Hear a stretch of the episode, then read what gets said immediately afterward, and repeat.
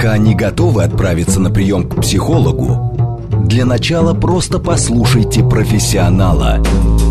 Примерьте расхожие обстоятельства на свои, личные. Программа предназначена для лиц старше 16 лет. Личные обстоятельства. Добрый вечер, дорогие друзья. С вами Вероника Романова. Это программа «Личные обстоятельства», где все самое важное мы обсуждаем вместе. Ну, конечно, в эти дни все обсуждают примерно одно и то же. Новостную повестку и свое психологическое состояние.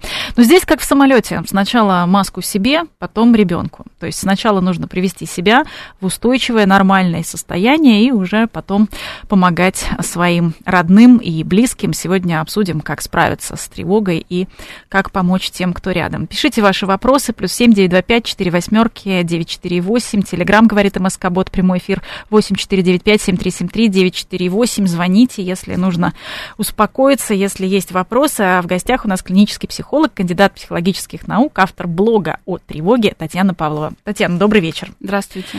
Ну, я э, в начале нашего разговора хочу особенно подчеркнуть, что мы сегодня не обсуждаем политику, мы не обсуждаем экономику и последствия.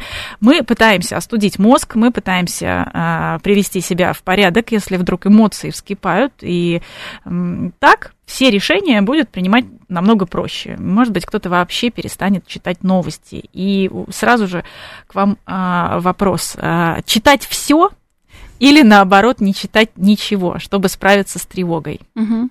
Что вы порекомендуете? А, ну, я бы порекомендовала задуматься о третьем варианте, он существует. Ну, и для того, чтобы ответить на этот вопрос, нам стоит понять, что вообще происходит и как наша психика реагирует на неопределенность и эм, некоторое ожидание опасности. И э, стандартные реакции, такие автоматические, их две.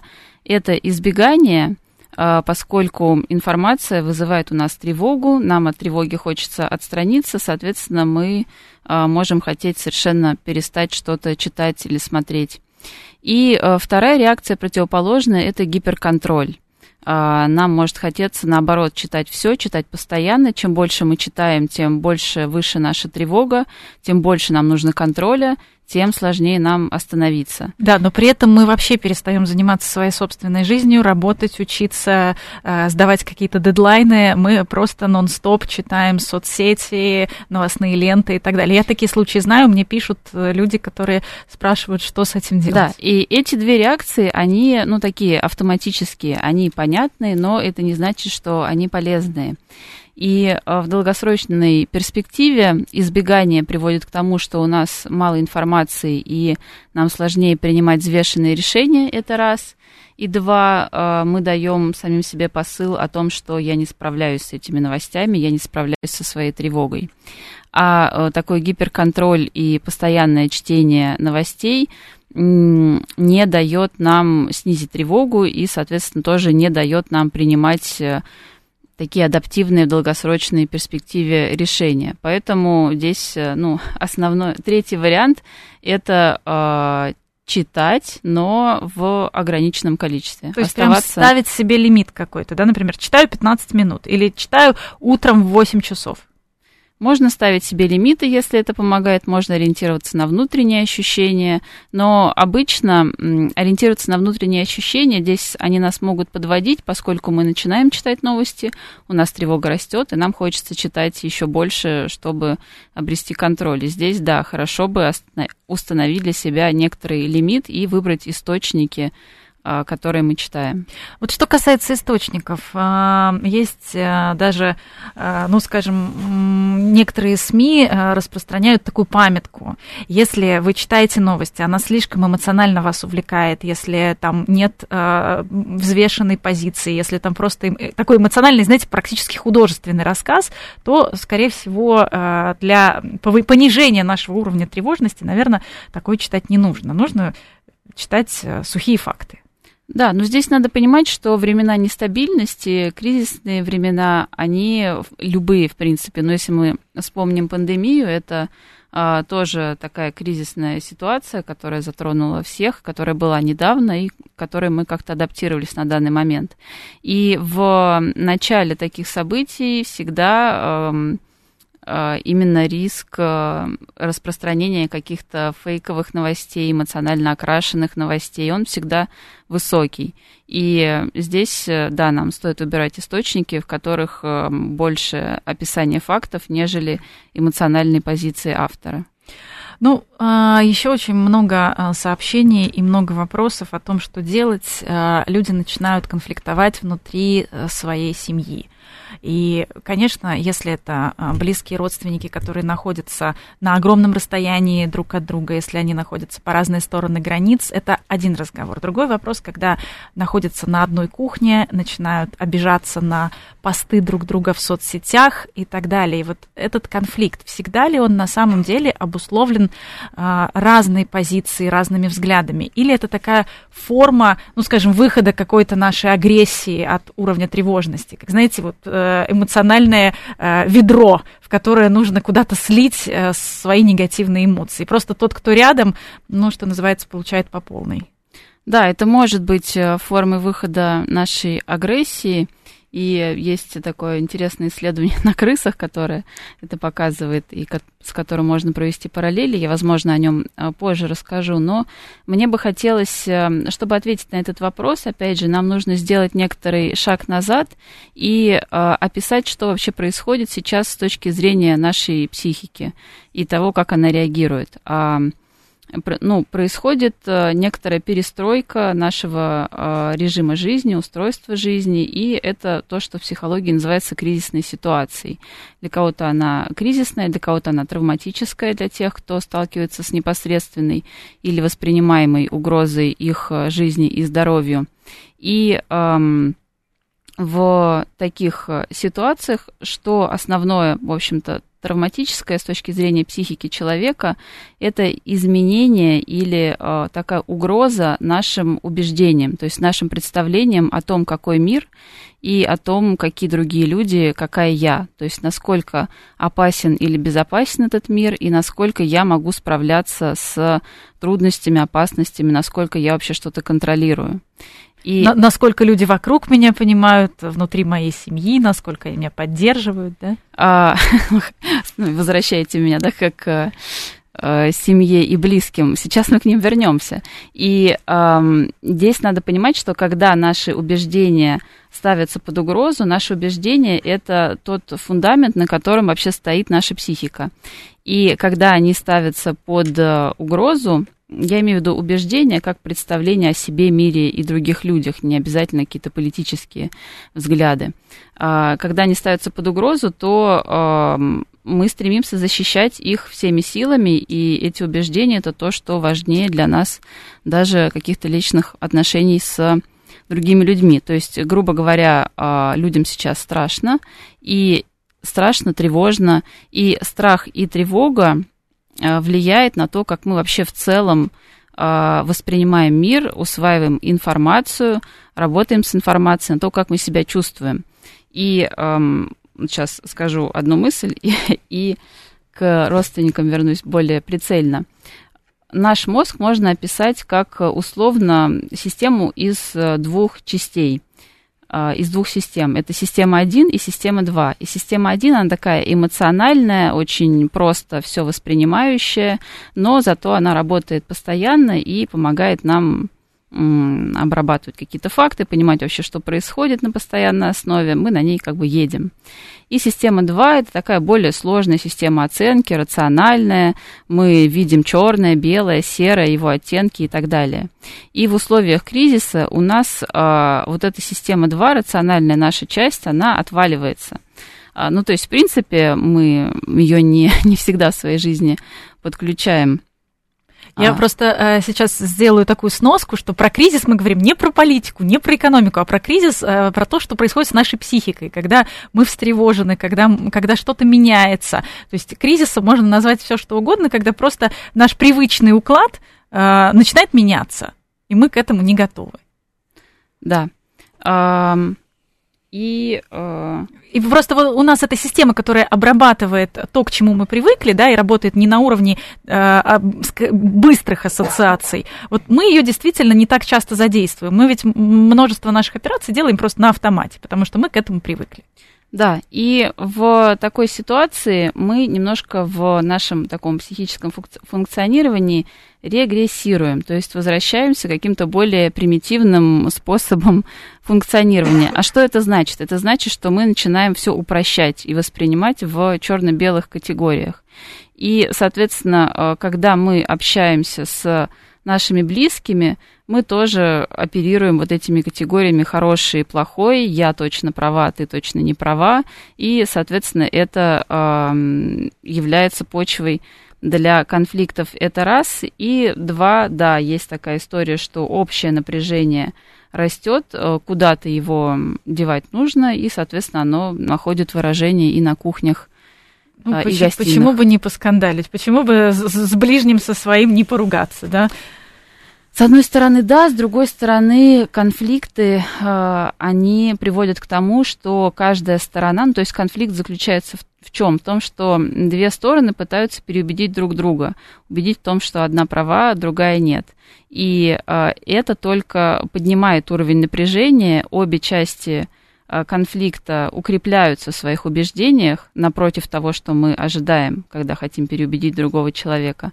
И это увеличивает дистанцию между людьми, а в ситуации кризиса увеличение дистанции это не то, что мы бы хотели, чтобы происходило. Ну, а вот в случае, если э, человек рядом плачет, если ему нужно успокоиться, как вести себя? Здесь э, надо понимать контекст, в котором он плачет. Если, опять же, это эм, кризисная, травматическая, какая-то острая э, стрессовая реакция, то э, надо понимать, что любые реакции нормальны э, нашей психики. Ну, то есть э, стрессовые реакции это нормальная, э, нормальный ответ на ненормальные обстоятельства. И эм, это может быть смех, это может быть плач, это может быть гнев. Человек может э, встать и побегать, начать кричать, ругаться. Кто-то идет почему-то почему-то делать какие-то странные вещи, которые он бы от себя не ожидал. Ну, например, там, читать какую-то книгу или пойти в какой-то магазин или что-то такое сделать. В общем, здесь основная идея. Или кто-то может вообще замереть и не испытывать ничего, и, и жить совершенно как обычно, как будто ничего не происходит. И это тоже защитная реакция психики, это нормально.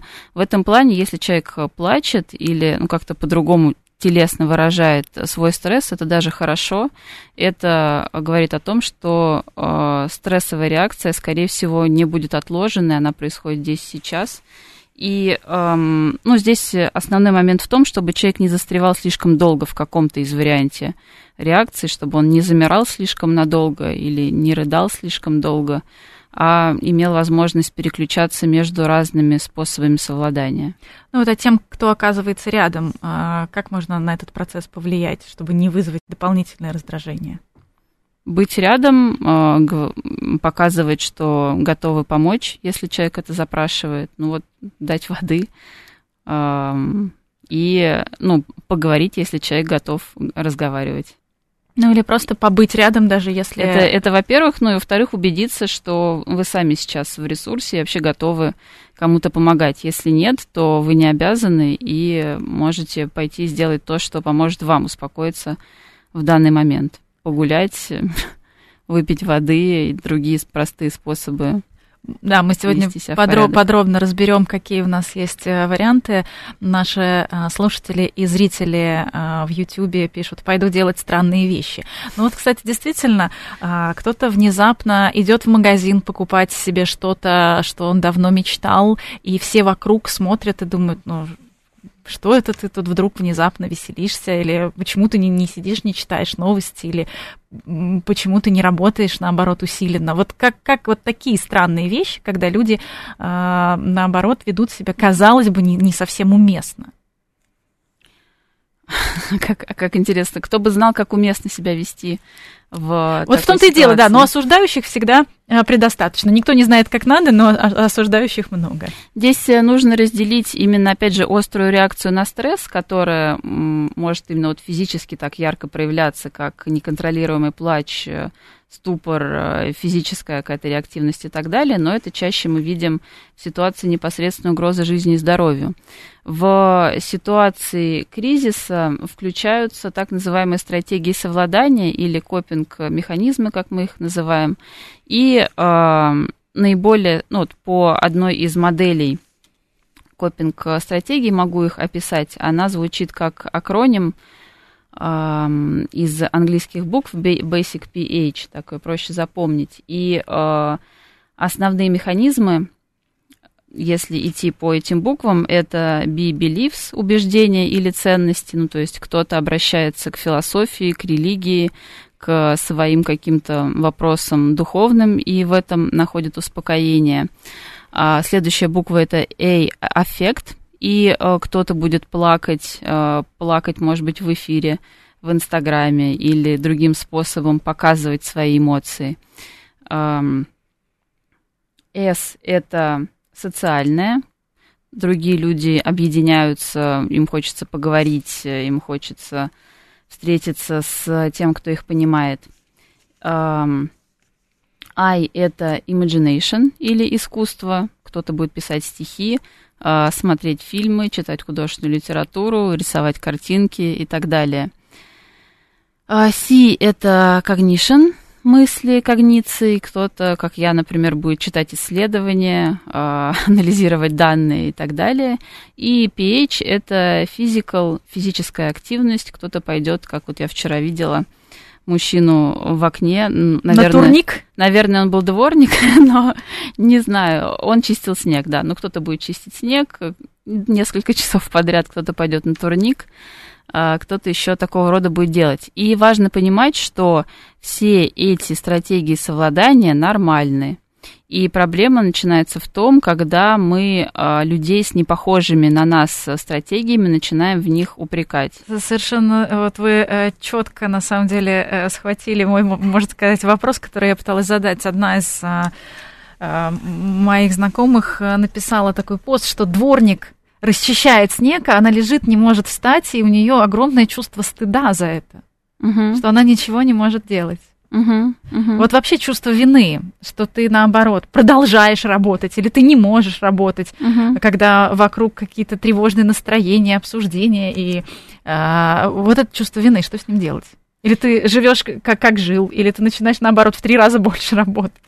Ну, здесь, знаете, как э, мне вот такая метафора пришла в голову по дороге, когда я ехала сюда, что наша психика это как такой сложный летательный аппарат, у которого свои какие-то настройки, и эм, мы не можем в процессе полета пытаться этот аппарат как-то изменить или сделать, чтобы он функционировал по-другому. Мы можем знать, как он функционирует, и когда там у нас на дисплее включается какая-то лампочка, ну, скорее всего, мы как бы не переделаем то, как это устроено, и лампочка, может, даже и не погаснет. Но мы понимаем, почему она включилась. И... То есть, опять же, нам нужен контроль, да, что мы знаем, почему она включилась, что происходит. Um, да, нам, ну, нам нужен воспринимаемый контроль. А, я об этом, может, чуть попозже расскажу. Ну, и касая, что касается вины, тоже мы, это вина естественная реакция психики на происходящее. И а, если мы посмотрим типичный список эмоций на травматические события, то стыд и вина там не из последних. Почему? Поскольку как раз в ситуации, когда мы начинаем воспринимать, что мы мало что контролируем, а, наша психика хочет нам это ощущение контроля вернуть. И, соответственно, у нас э, ну, на неосознаваемом уровне возникает мысль, ощущение, что я должна, должен что-то проконтролировать, что-то сделать. Но я этого не делаю, и, соответственно, я испытываю вину за это. Ну, что-то, причем непонятно что. Пойти на работу, не идти на работу. Ну, или, может снег. быть, наоборот, бежать на работу в свой выходной, помогать э, коллегам. Особенно, наверное, сейчас у психологов, э, да, такая э, вот внутренняя потребность. Да, конечно, ну, помогающих профессий в, в целом. И вина – это та плата, которую мы отдаем за вот эту некоторую иллюзию контроля. И другая сторона – это понимание того, что, возможно, я не контролирую сейчас события в такой степени, как мне бы хотелось, ну и, соответственно, э, вину, поэтому такую испытывать не, э, не обоснованно. Ну, то есть, э, если мы чувствуем вину, то нужно понять, что в целом это нормально. Да. Это наша, в общем, естественная реакция. Ну, это знаете как, а, так же, как когда тревога какая-то срабатывает ложная, ну, когда мы тревожимся за что-то, что мы понимаем, что нерационально. И э, мы можем сказать себе, окей, я понимаю, откуда эта тревога, но я знаю, что она сейчас э, логически не обоснована, мне не нужно действовать в соответствии с этой тревогой. Также и с виной. Сказать себе, я понимаю, откуда эта вина, спасибо, вина, ты хочешь э, вернуть мне ощущение какого-то контроля и дать себя почувствовать лучше, но я как бы могу продолжать видеть тебя, но не сливаться с тобой. А вот правильные вопросы вы сейчас как раз задаете к своей тревоге. Какие еще могут быть вопросы, чтобы снизить уровень своей тревожности? Ну, у нас есть такое так называемое уравнение тревоги, и э, в нем тревога равно в числителе воспринимаемый уровень опасности, в знаменателе воспринимаемая способность справиться с опасностью. И при, например, тревожных расстройствах люди склонны завышать вероятность опасности, которая случится, и занижать свою способность с ней справиться. Но здесь надо понимать, что даже если э, вероятность опасности мы не завышаем, что она действительно ну, э, значительная, то если наш знаменатель будет расти, то есть если мы ощущаем, что мы э, справляемся и можем что-то делать, то тревога э, должна оставаться на приемлемом уровне. И это как раз про вот этот воспринимаемый контроль. Эм, кризисные события же в целом э, бывали и раньше, и они исследованы достаточно неплохо. И что мы видим по результатам этих исследований, ну, например, что касается вот недавней э, пандемии, то э, мы видим, что, да, кризисная ситуация обычно в своем начале в ней снижаются выраженность депрессивных и тревожных расстройств. Первый месяц-два это связано, скорее всего, с тем, что, ну, во-первых, психика мобилизуется в какой-то степени, а во-вторых, люди с тревожными расстройствами перестают себя чувствовать настолько в изоляции. Наконец-то э, все вокруг тоже, тоже, тревожатся. тоже тревожатся и понимают. Э, теперь поняли их наконец-то. Но э, дальше, с прошествием времени, как это не печально, но э, тревожно-депрессивные расстройства и другие, связанные с травмой, их выраженность нарастает. Но э, это связано не напрямую с самой ситуацией, а это опосредуется социально-экономическими изменениями, которые происходят. А то, насколько эти изменения затронут нашу психику, связано с нашим воспринимаемым уровнем контроля.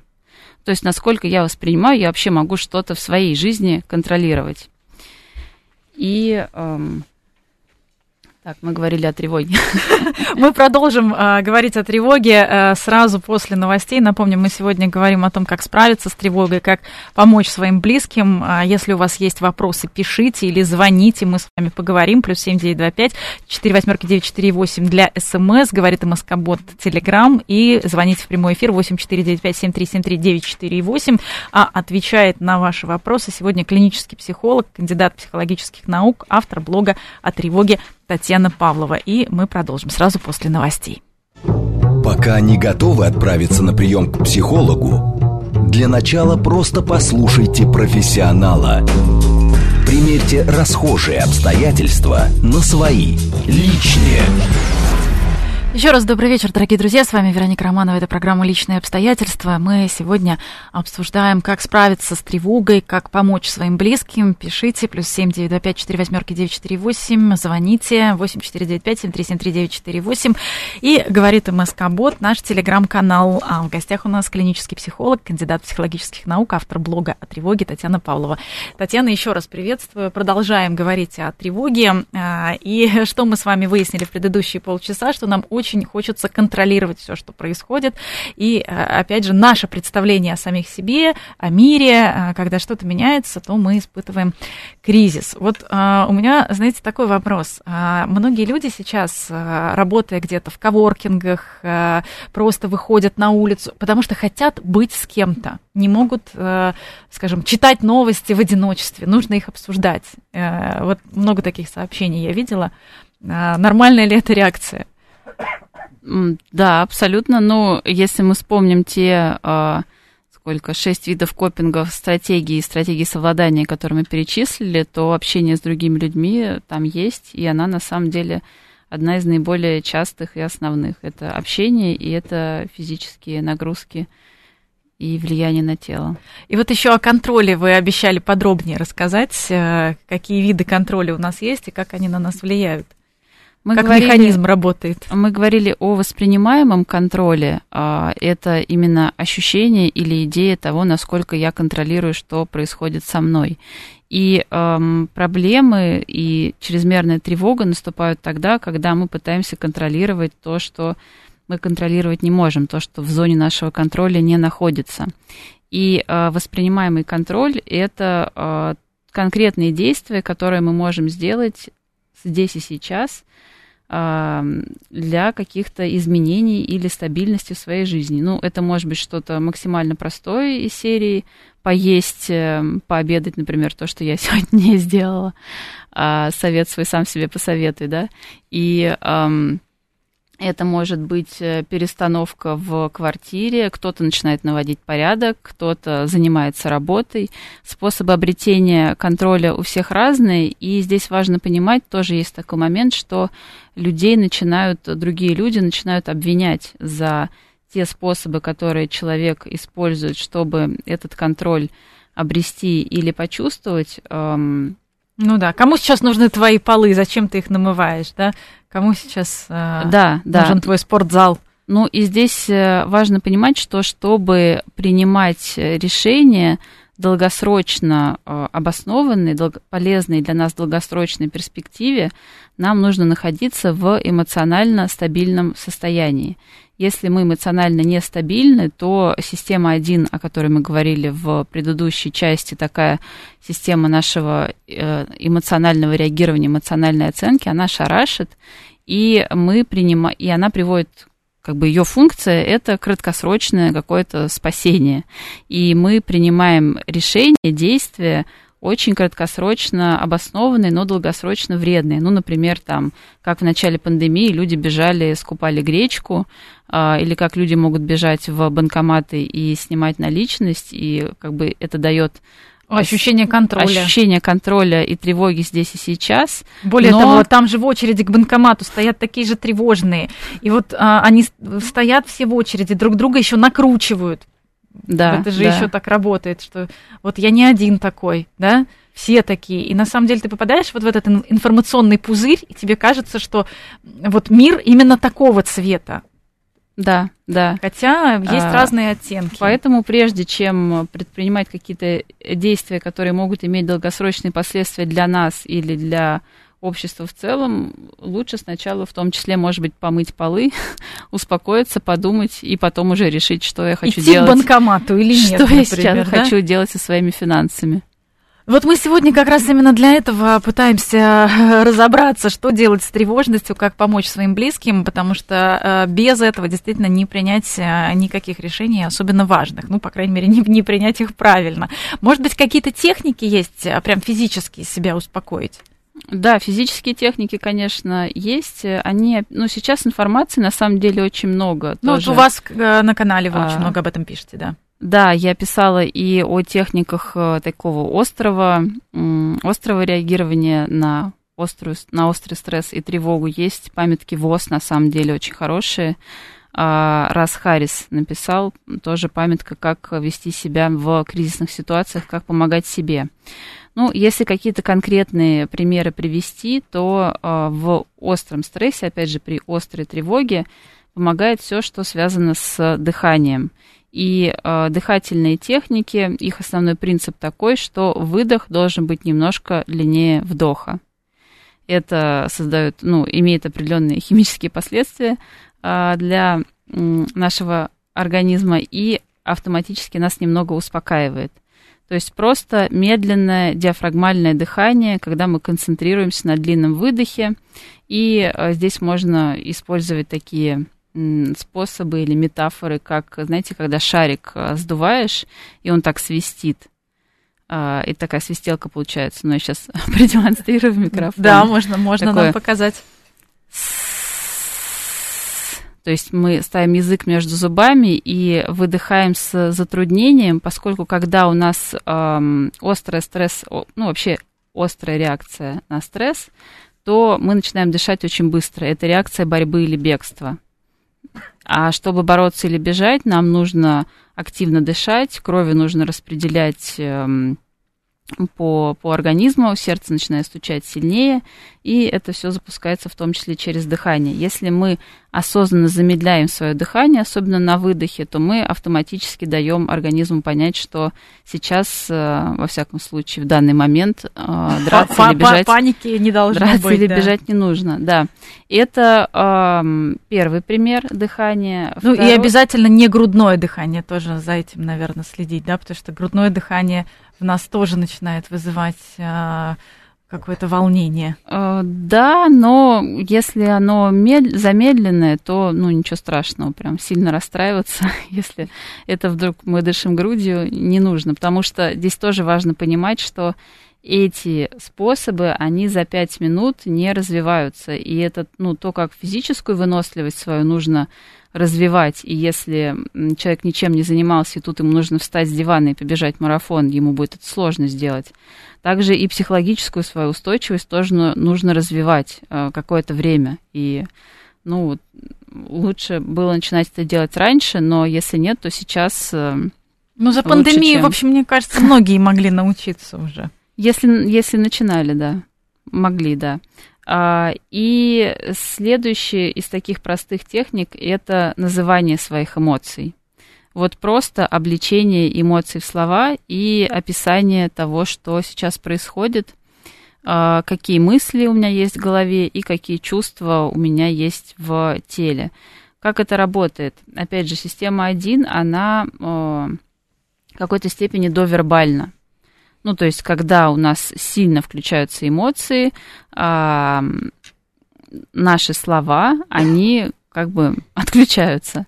И когда мы намеренно включаем э, лобные доли и кору, наши э, области мозга, отвечающие за слова, то это оттормаживает активность наших вот этих эмоциональных структур.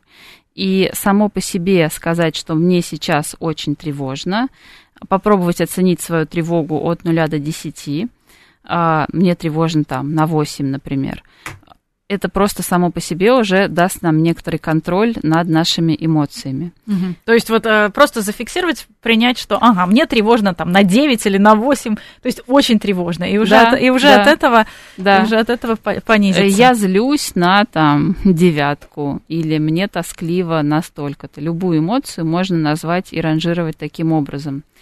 Это раз. И два, э, эмоции связаны с мыслями, с такими автоматическими мыслями, эм, с тем, как мы оцениваем то, что происходит. И э, чтобы... И проблема даже не столько в этих мыслях самих, а в том, что мы сливаемся с этими мыслями.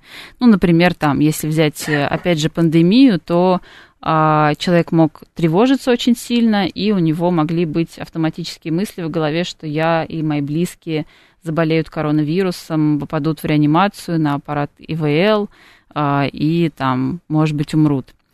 И а, что можно было сделать в этой ситуации, это, опять же, спросить себя, какие мысли у меня сейчас в голове, и обозначить их как мысли.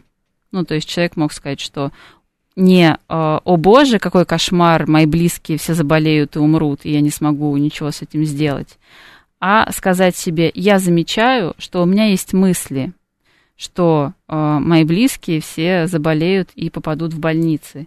И, ну, поскольку, опять же, есть у нас очень сильная тревога, то сразу включить рациональную часть и дать какой-то отпор этим мыслям у нас, скорее всего, не получится. Но вот как такая первая техника самопомощи, обозначение этих мыслей как мысли помогает разлепиться с ними и не давать им такой контроль над нашими эмоциями. Э, действительно, это то, что, э, наверное, как начальная ступенька э, очень хорошо может сработать. Но ведь тревога может развиться по любому поводу. Например, у человека завтра публичное выступление перед своими коллегами, а он первый раз в этой должности и в этой роли, да? Угу. Вот что делать? То есть, когда я просто пытаюсь снизить градус э, опасений и не такие шокирующие примеры приводить, э, как с пандемией, но все равно, а, если мы очень боимся какой-то ошибки, мы ведь э, очень боимся принять неверные решения и так далее, будь то банкоматы или, опять же, публичное выступление, а, нужно ли нам, наоборот, визуализировать вот эти какие-то страхи? Визуализировать страхи с какой целью? Ну, чтобы быть к ним готовыми, что вот, вот их представить себе, и уже хуже, хуже уже не будет. Ну, э, визуализировать страхи. Или, или наоборот, или наоборот. Вот с каким, с каким вообще настроем? Вот что делать, к чему готовиться, что, что представлять?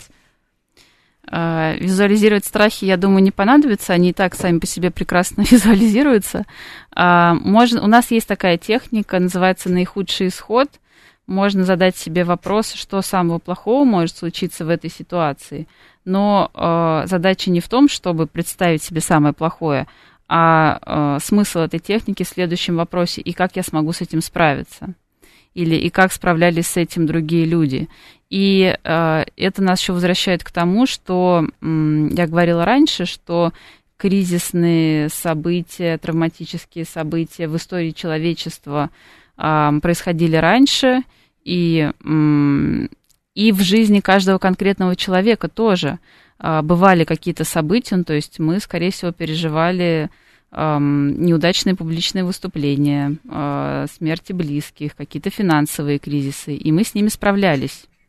Если мы вот до сих пор а, живем, функционируем и можем думать, то мы, значит, справились с этими ситуациями, которые были в нашей жизни, и у нас есть эти опоры и э, в этой ситуации может помочь, да, я к чему это, какие вопросы можно себе задавать. Как я справлялась раньше, вообще неважно с чем, с любыми трудностями. И э, это дает нам усиление вот этого чувства воспринимаемого контроля и самоэффективности. Но к вопросу о наихудшем исходе, да, что самое худшее может произойти, и как я с этим справлюсь, и как я справлялась с такими ситуациями раньше.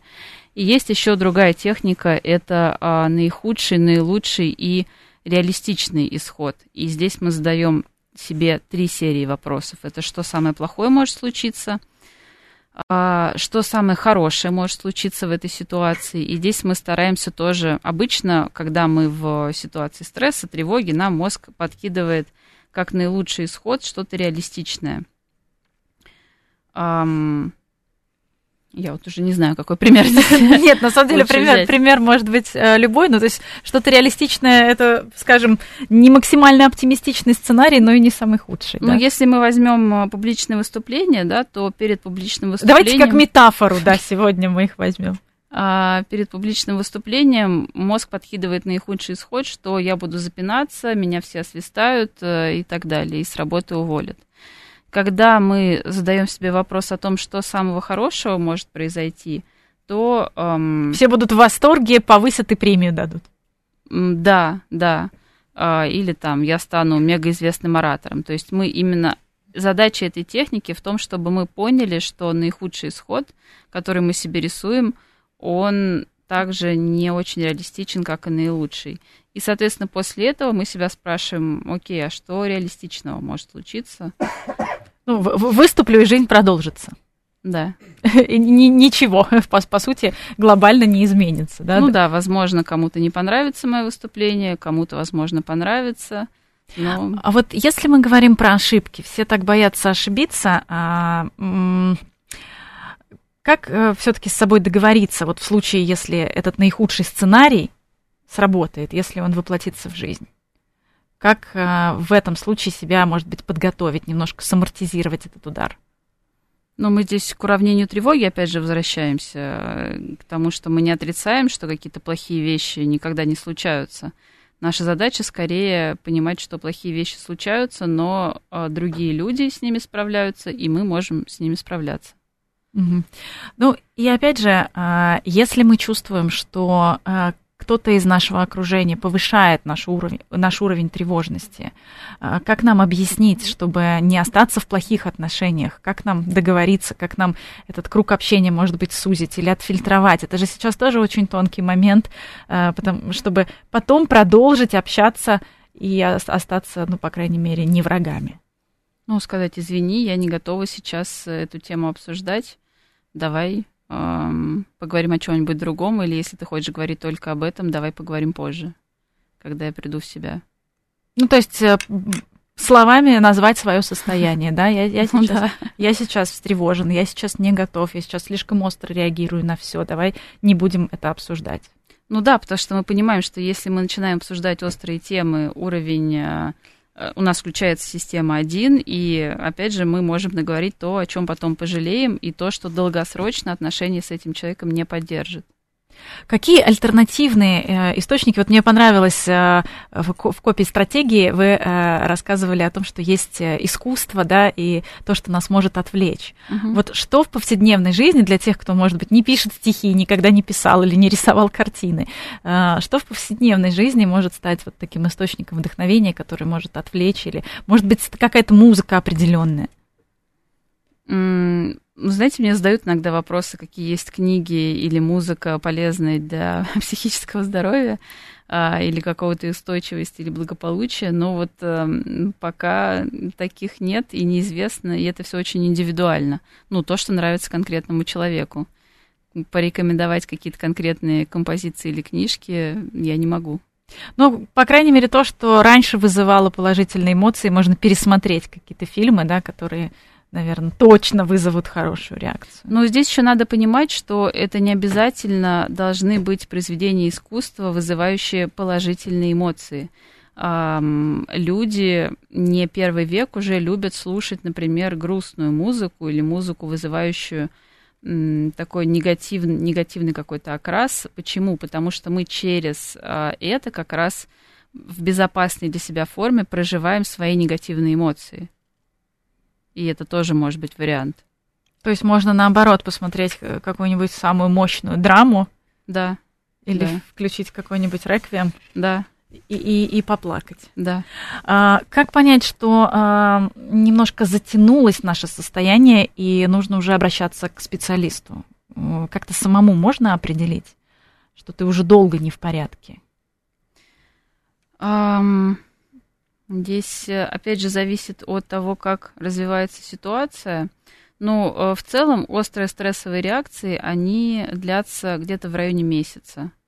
И если э, больше месяца наблюдается такая эмоциональная нестабильность, и ну, пока у нас длится острая стрессовая реакция, то здесь э, какая-то профессиональная помощь, о ней пока говорить рано, скорее помогает общение, контакт с близкими и создание безопасной среды, ощущение себя в безопасности.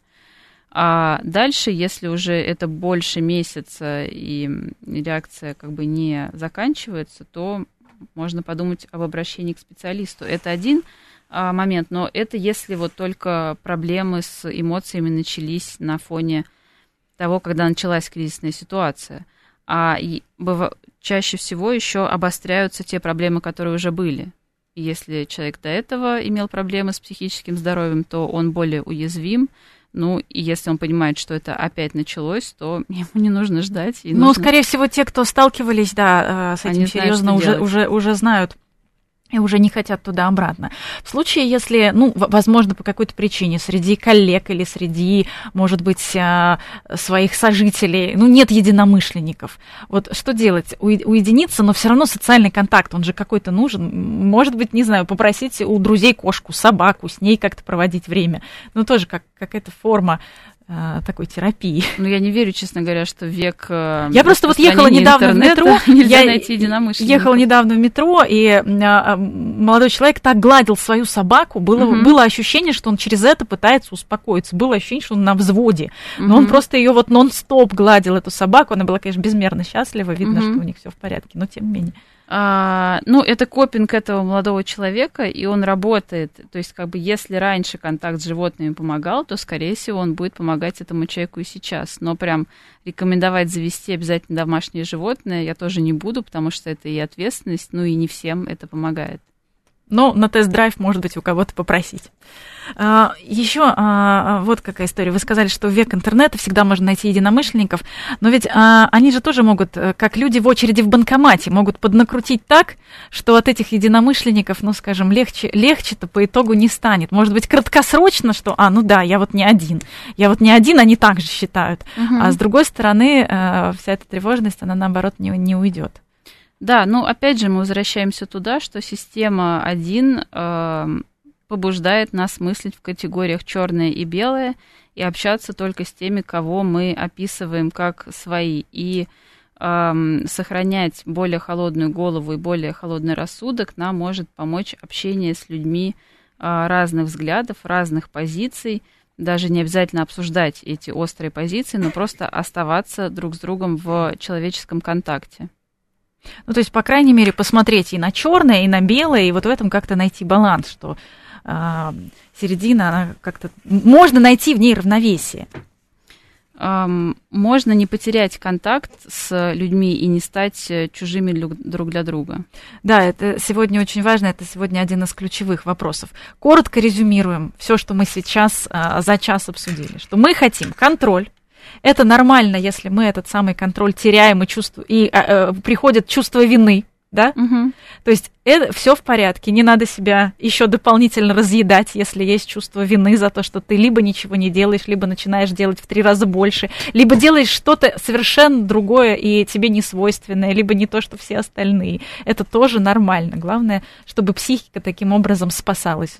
Главное, да. чтобы не терялось равновесие. Еще из важного это, это техники, а, которые должны нам помочь справиться с тревожностью.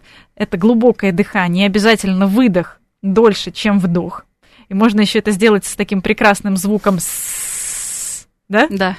Вот у меня, у меня получилось. Веселка. А, можно назвать свои эмоции, то есть э, четко проговорить, какие эмоции мы сейчас испытываем, даже если они негативные. Называние эмоций снизит градус. Ну и можно их оценить, насколько я сейчас зол, рассержен или встревожен. Да, и назвать свои мысли и маркировать их как мысли. Ну, то есть сказать, у меня есть чувства такие-то, у меня есть мысли такие-то. И у меня есть опасения того, другого, третьего, но это мои мысли опасения. Да. Спасибо огромное. Я надеюсь, что после нашего эфира многим стало полегче, и мы надеемся, что как раз вот этот теплый человеческий контакт а, как раз и сохранится. У нас в гостях была клинический психолог, кандидат психологических наук, автор блога о тревоге Татьяна Павлова. Это программа «Личные обстоятельства». Сегодня мы говорили о том, как справиться с тревожностью и помочь своим близким. До встречи через неделю.